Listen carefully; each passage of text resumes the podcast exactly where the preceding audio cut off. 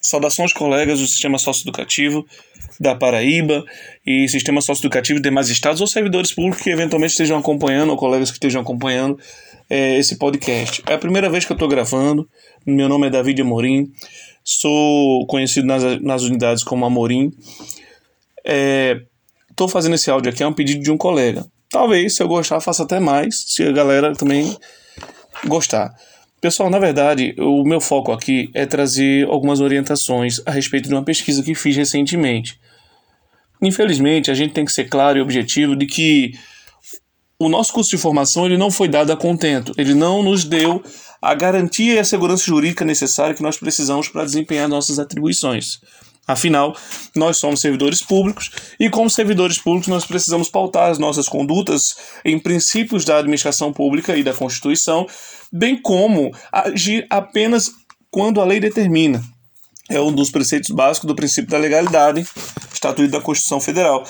Então, assim, como servidores públicos, para evitar sermos responsabilizados por eventuais excessos ou desvio de poder, porque nós praticamos atos administrativos e nossos atos administrativos também devem estar em consonância com a legislação. A revista íntima, ou vamos lá, a revista ela é um procedimento de segurança que visa resguardar as unidades de internação da entrada de produtos ou materiais que possam causar risco à segurança ou à ordem é, disciplinar das unidades socioeducativas. Estou falando do nosso sistema. Então, assim, a revista é um procedimento regular, previsto em lei, totalmente é, aceito pela sociedade e compreensível pelos tribunais. A revista íntima já é um pouco mais sensível, mas ainda assim ela é permitida aqui no Brasil, em alguns estados também. Só que, porém, a revista íntima ela tem alguns critérios objetivos que devem ser respeitados para que ela não seja considerada uma revista vexatória. A revista vexatória tem sido amplamente combatida, seja internacionalmente como nacionalmente. Inclusive aqui no estado da Paraíba nós temos uma lei que proíbe a, a, o procedimento de revista íntima nas unidades prisionais. E eu digo, leia-se, unidades de internação, seja prisional ou socioeducativa. Infelizmente, nós temos essa celeuma que diferencia o nosso trabalho do sistema penal em todas as esferas. Porém, de fato, nós praticamos o que um policial penal realiza nas unidades prisionais. Mas isso é um discurso para outro momento. O importante é a gente focar que o Estado da Paraíba se preocupou em fazer uma lei proibindo a revista íntima, é, restringindo-a em caráter excepcional, mas ela já foi atendendo a um crescimento de uma demanda internacional e uma preocupação internacional a respeito é, dos princípios dos direitos humanos que estão sendo desrespeitados quando você impõe a um familiar essa revista íntima sem um critério objetivo. A Argentina sofreu uma punição em 96 e outros países já, mas o emblemático é essa da, da Argentina, que eu acho interessante a gente comentar, que a OEA, no caso 10.506, ela chegou a condenar a Argentina por questão de uma revista íntima que foi realizada, inclusive, numa adolescente de 13 anos. Então, assim, é, apesar de que, vamos lá, ela não condenou a Argentina pelo fato de fazer revista íntima nesse parente, mas sim porque eles estavam aplicando a revista íntima em todas as pessoas que fossem adentrar o sistema penal daquele país. Porque, na verdade, tinha justa causa para praticar a revista íntima naquela mulher.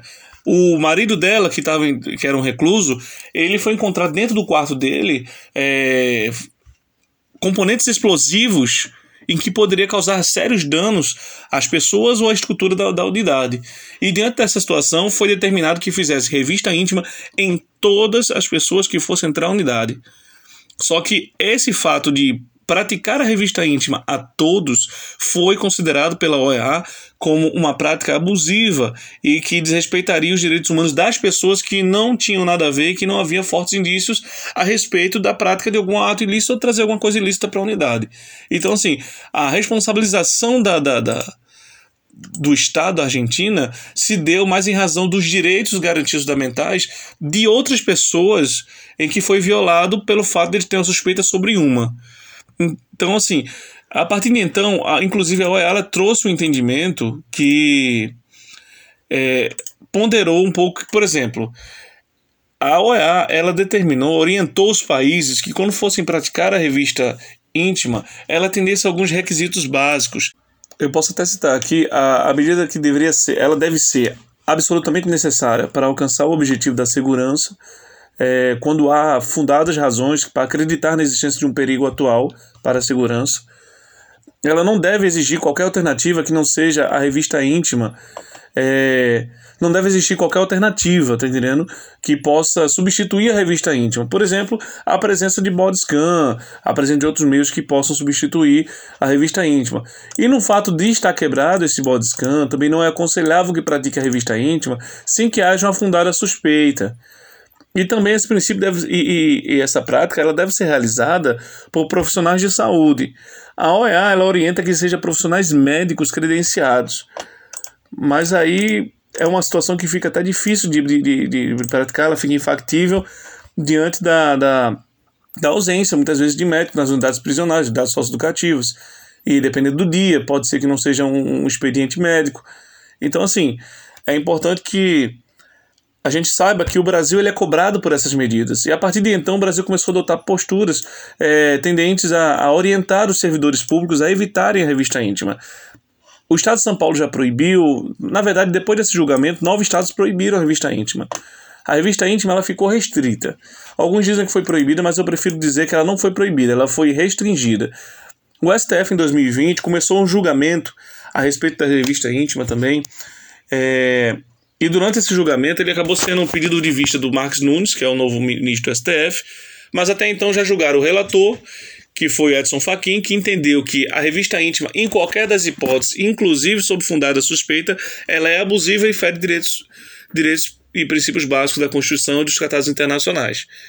Ao revés, é, Alexandre de Moraes ele não seguiu esse entendimento nós temos 11 ministros, os 11 ministros precisam votar pelo menos 7 para a gente ter um, uma garantia de que é, a maioria foi feita. Então, assim, Alexandre de Moraes votou também e entendeu o contrário. Ele entendeu que a revista íntima é totalmente possível desde que ela respeite parâmetros legais, parâmetros de proporcionalidade, de legalidade, para não ferir a dignidade da pessoa, porque um direito de garantia fundamental ela não pode ser usada como escudo protetivo para práticas ilícitas. Então, nesse caso, se eu tivesse levando como estanque o direito dessas pessoas em absoluto, é, em contrapartida contra o, a, o direito da administração, o dever da administração de garantir a segurança, então eu estaria permitindo que o visitante, os direitos deles, estivessem servindo como escudo protetivo para práticas ilícitas que de levar produtos ilícitos à unidade prisional. Concordo com Alexandre de Moraes, uma, uma, uma ponto de vista pessoal, particular, e eu acredito que o julgamento vai seguir por essa linha, mas o ministro Nunes Marques pediu vistas e até então nós estamos aguardando. Desde 2020 foi, parece que foi o último ato que foi praticado. Desde então, o que nos resta é a gente observar o que entende os, os órgãos de fiscalização, o Ministério Público, o Judiciário, a legislação que nós temos a nosso favor, que nos que trata do, a respeito do assunto. Como dito, a, o Estado da Paraíba tem uma lei, que é o 6.081 de 2000, em que ela traz alguns requisitos. O requisito da legislação da Paraíba é o seguinte, pessoal, presta atenção. Fundamentada na forte suspeita. O primeiro requisito é que a prática da revista íntima ela esteja fundamentada em uma forte suspeita. Significa dizer, então, que a revista íntima ela não pode ser praticada para todas as pessoas que vai adentrar a uma unidade socioeducativa. Todos os familiares não podem ser submetidos de maneira irrestrita à revista íntima, a não ser que haja forte suspeita sobre todos eles. Uma coisa que é infactível, porque não tem condições. Aí, nesse caso, eu preciso até ressaltar para vocês que o fato de nós sermos servidores públicos nos impõe o dever e o direito de se negar ao cumprimento de ordens manifestadamente ilegais é um, um dos umas excludentes de ilicitudes que nos garante levantar no caso de uma ordem ilegal. E nesse caso, como nós temos uma lei do Estado que proíbe a revista feita indiscriminadamente a todos, eu oriento aos senhores que conversem, não realizem revista íntima a todas as pessoas, a não ser que haja forte fundada suspeita. A lei ela determina ainda que haja uma autorização expressa do diretor do presídio para a realização. Eu acredito que seja o, o, o chefe da sua área lá, né, o seu responsável para que aconteça. Ou seja, primeiro requisito, fundado suspeita. Segundo requisito, a autorização expressa do diretor. E antes da realização da visita íntima, tem um terceiro requisito. O diretor do estabelecimento penal deverá fornecer ao visitante declaração escrita sobre os motivos e objetivos que está baseado o referido procedimento. Essa, essa nota tem que ser entregue antes da revista íntima. Caso ela não possa ser entregue por algum motivo, alguma situação é, que impeça, então ela deve ser entregue até 24 horas sob pena de sanção administrativa. Isso é a lei que está determinando. E tem um quarto requisito aqui, que é procedimental, que fala que realizada forma, tem que ser realizada de forma privada por pessoal do sexo do visitante e com um profissional com formação na área de saúde. Então, assim, não pode ser realizada por agente, agente socioeducativo. A não ser que esse agente socioeducativo tenha formação na área de saúde, tá entendendo? Profissional com formação na área de saúde, seja feito em um ambiente que garanta uma forma privada é, respeitando o princípio da, da intimidade da pessoa. Então, assim, não é uma forma simples, não, não é um procedimento que pode ser adotado às coxas. Ele tem que ser obedecido os parâmetros e os requisitos legais. O Ministério Público da Paraíba já se comprometeu também, já se pronunciou. Ele fez uma recomendação 01-2014, que foi em 2014, 26 de maio de 2014, falando a respeito também dessa situação. Valber Virgulino, na época, 2014, ele era, era o secretário de Segurança das unidades penitenciárias, né? E ele baixou também uma portaria. Veja como a coisa tá, tá, é séria. Ele baixou uma portaria 282 GS C, da Secretaria da Administração Penitenciária de 2014, que traz de ter, vários requisitos necessários aqui para que seja feita uma revista íntima. Vamos lá, eu vou até que ler para vocês aqui. Ó, determinar a gerência executiva, nananã, a proibição da realização de revistas íntimas em caráter vexatório, revista essa de cunho subjetivo, cabendo a cada diretor da unidade prisional avaliar cada caso. Aí depois a gente vai aqui, ó. Fica permitidas revistas íntimas, o artigo 2, com autorização do diretor da unidade prisional, desde que exista suspeita de risco à segurança da unidade prisional e à segurança dos agentes de segurança penitenciárias, ou outros fatores objetivos e subjetivos, desde que feita em locais reservados por pessoal do mesmo sexo, preservada a honra e dignidade do revistado. O objetivo desta é assegurar a segurança das unidades prisionais e a integridade física e mental dos servidores, familiares e apenados, conforme a lei que a gente acabou de falar. Estou trazendo isso para a gente porque, infelizmente, o nosso curso de formação não trouxe essas informações é, o custo de capacitação que os colegas tiveram para bodyscan não passou essas informações para eles. Eu digo isso porque alguns colegas que trabalham é, conversando entre, entre a gente, eles falaram que o curso não trouxe isso. Ele trouxe a maneira de, de, programar a máquina, de como utilizar a máquina, ligar, desligar, quais problemas que ela pode acontecer, eventualmente, operacionais. E algemação, situações de, como essas mas não a legislação a respeito do conflito de, de, de princípios e garantias fundamentais. O que pode resultar, pessoal, eu lembro a vocês, pode resultar numa responsabilização administrativa, penal e civil do servidor. Então, assim, a gente tem que ter muito cuidado no que a gente está fazendo.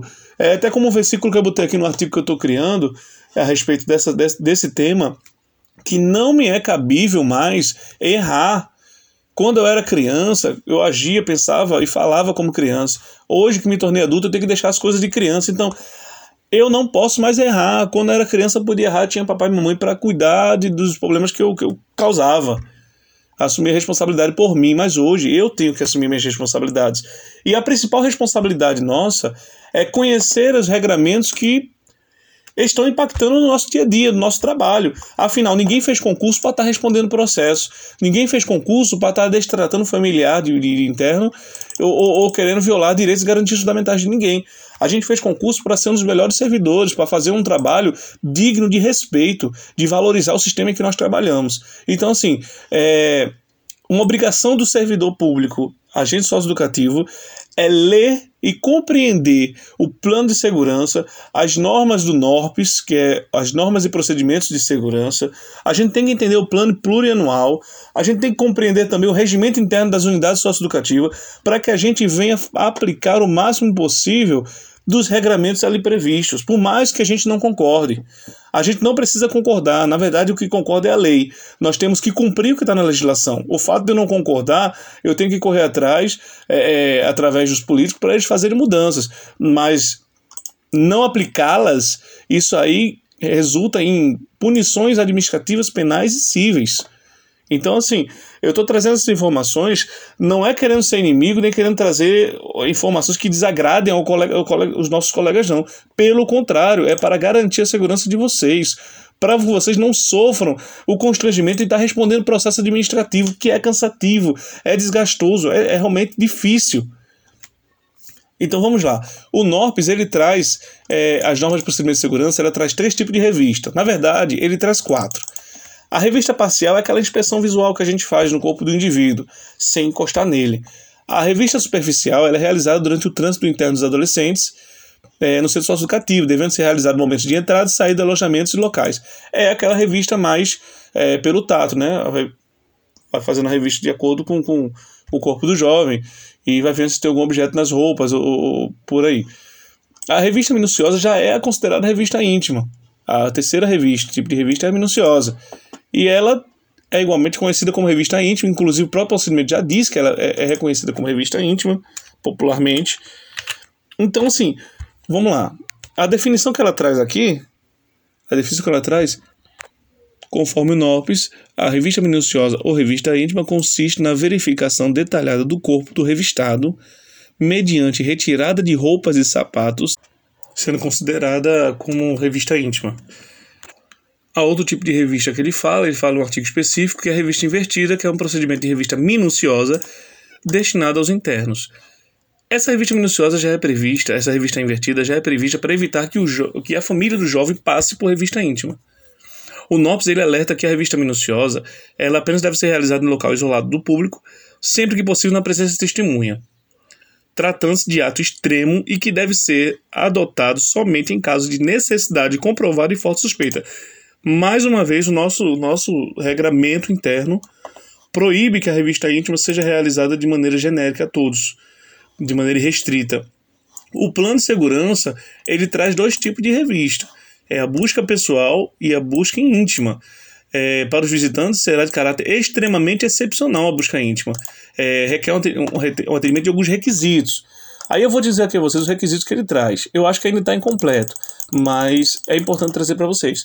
A revista entra no plano de segurança traz a excepcionalidade, que só pode ser feita apenas sob fundada suspeita, fundada suspeita, não é um, uma coisa básica. O registro tem que ser feito em um relatório circunstanciado, que realmente foi realizado uma revista íntima, e a realização no setor de saúde para o profissional de saúde capacitado. Então, assim, é uma exceção, é extremamente excepcional a medida de revista íntima em um particular. Neste caso, o visitante. Beleza, pessoal? Eu tenho até, inclusive, aqui um, um pequeno artigo, não é um artigo científico, é na verdade uma, uma, uma orientação que pode basear o nosso colega do Bodyscan. Está à disposição, é só falar com o Bruno, acho que o Bruno pode repassar para vocês, ou então ele fala comigo, pode passar meu número para quem precisar. É, só para concluir aqui, eu não vou entrar mais, mais em aprofundamento, porque já são 18 minutos aqui de áudio. Eu não queria falar tanto, queria falar apenas 5 e já estendeu demais. O princípio que tem que ser respeitado, pessoal, durante o Bodyscan, revista íntima, é a legalidade. Nós temos legislação, nós temos o NOPS, nós temos o plano de segurança, a excepcionalidade, que é somente fundada no, numa grande suspeita, né, numa suspeita. A dignidade da pessoa humana tem que ser respeitada, que é justamente a questão do princípio da privacidade, da intimidade. A proporcionalidade, ela não pode ser aplicada de maneira vexatória, nós também temos que respeitar, ainda que a pessoa esteja sendo submetida à revista, à revista íntima, ela não pode ser vexatória, inclusive pelas nossas ações, pela nossa forma de falar. A necessidade, que é justamente se encontra é, de garantir a segurança da unidade prisional, e a impessoalidade, não pode ser praticada como forma de perseguição ou qualquer outra maneira. O requisito também é fundada a suspeita, inexistência de meios invasivos Ou seja, se não existir outro meio menos invasivo, é, e havendo a suspeita, fundada a suspeita, pode ser realizada, mas quais são os formalismos que devem ser atendido? Tem que dar uma autorização da direção, orientando, isso é uma orientação que eu acredito seja salutar, em razão da lei, o consentimento do visitante via documento formal, isso já é também vindo da norma de Mandela, mas eu acredito que isso aqui pode ser é, a, a critério da administração substituído, em razão do, do poder de polícia que nós exercemos, mas isso aí dependerá, dependerá da autorização da direção, porque ela assumirá a responsabilidade para tal. Eu acho, talvez, a não ser que seja uma situação de, de crime, a pessoa está cometendo crime, sim, é, ser, ser imposto, ser compulsório, e esses documentos, essas práticas têm que ser registradas no livro de ocorrência, mostrando a razão da revista, a identificação da autoridade que autorizou, determinou, a identificação dos envolvidos, a identificação dos técnicos de saúde que vão realizar o procedimento e o resultado da revista. E a realização ela tem que ser feita de forma privada, em local reservado e profissional de saúde e qualificado para a revista. Não é só ser profissional de saúde, mas sim qualificado para a revista. Porque, afinal, é um procedimento de segurança que requer também uma capacitação para que a pessoa ela não vá fazer uma inspeção de saúde, sim uma inspeção de caráter preventivo para a segurança da unidade. Então, assim, é, em conclusão, pessoal, eu digo o seguinte: é, tome muito cuidado nas práticas que vocês estão fazendo, no que vocês estão recebendo, nas ordens que vocês estão recebendo. A gente não pode se amparar de que a gente recebeu ordens superiores, porque ordem legal não se cumpre. E como a gente vai saber que a ordem é legal? A gente só vai saber estando de posse desses conhecimentos, buscando informações, sabendo o que a lei diz, sabendo o que a jurisprudência diz. E é muito importante que vocês tenham cuidado, porque o Ministério Público está fiscalizando isso. Pode não ter ido até agora na unidade socioeducativa, mas ela brevemente irá. E se um familiar declarar que sofreu algum tipo de revista vexatória, ou então qualquer informação surgir na mídia que todos estão sendo submetidos a uma revista íntima, por exemplo, ou então que a revista não está atendendo esses critérios básicos e for alguém esclarecido, alguém que tem um mínimo de informação, porque familiares de presos eles têm contato com advogados. E se for passar alguma informação como essa para advogados, isso pode resultar numa responsabilização de vocês. Como falei, o versículo de Coríntios diz que quando eu era criança eu agia, pensava e falava como criança, mas hoje que sou adulto eu tenho que deixar as coisas de criança. Então, pontos que eu discorde na lei, não me cabe não praticá-los me cabe respeitá-los. Tá entendendo? Para que evite uma responsabilização. Se você não quiser praticar conforme as orientações, que aqui é uma orientação, mas se vocês não quiserem praticar conforme, quiser fazer do seu jeito, de uma maneira que não respeite os princípios básicos ali que eu, que eu acabei de falar com vocês, ou outros que alguém tenha conhecimento a mais, não, não, não falei exaustivamente do conteúdo. Então, assim, você vai estar assumindo um risco, uma responsabilidade de responder um processo administrativo, criminal e acível. Então eu peço, é, é, eu, eu oriento aos colegas que, no âmbito das suas atribuições, tenham conhecimento de até onde nós podemos ir, o quanto nós podemos ir, porque o fato de ser servidor estável não significa que não pode ser demitido. O fato de ser servidor estável não significa que não responda por crime. Então é uma, é uma orientação que eu dou aos colegas, pessoal. Desculpe pelo áudio grande, achei importante, não é uma informação qualquer. Assim como todos, muita gente já trouxe informações importantes aqui no podcast.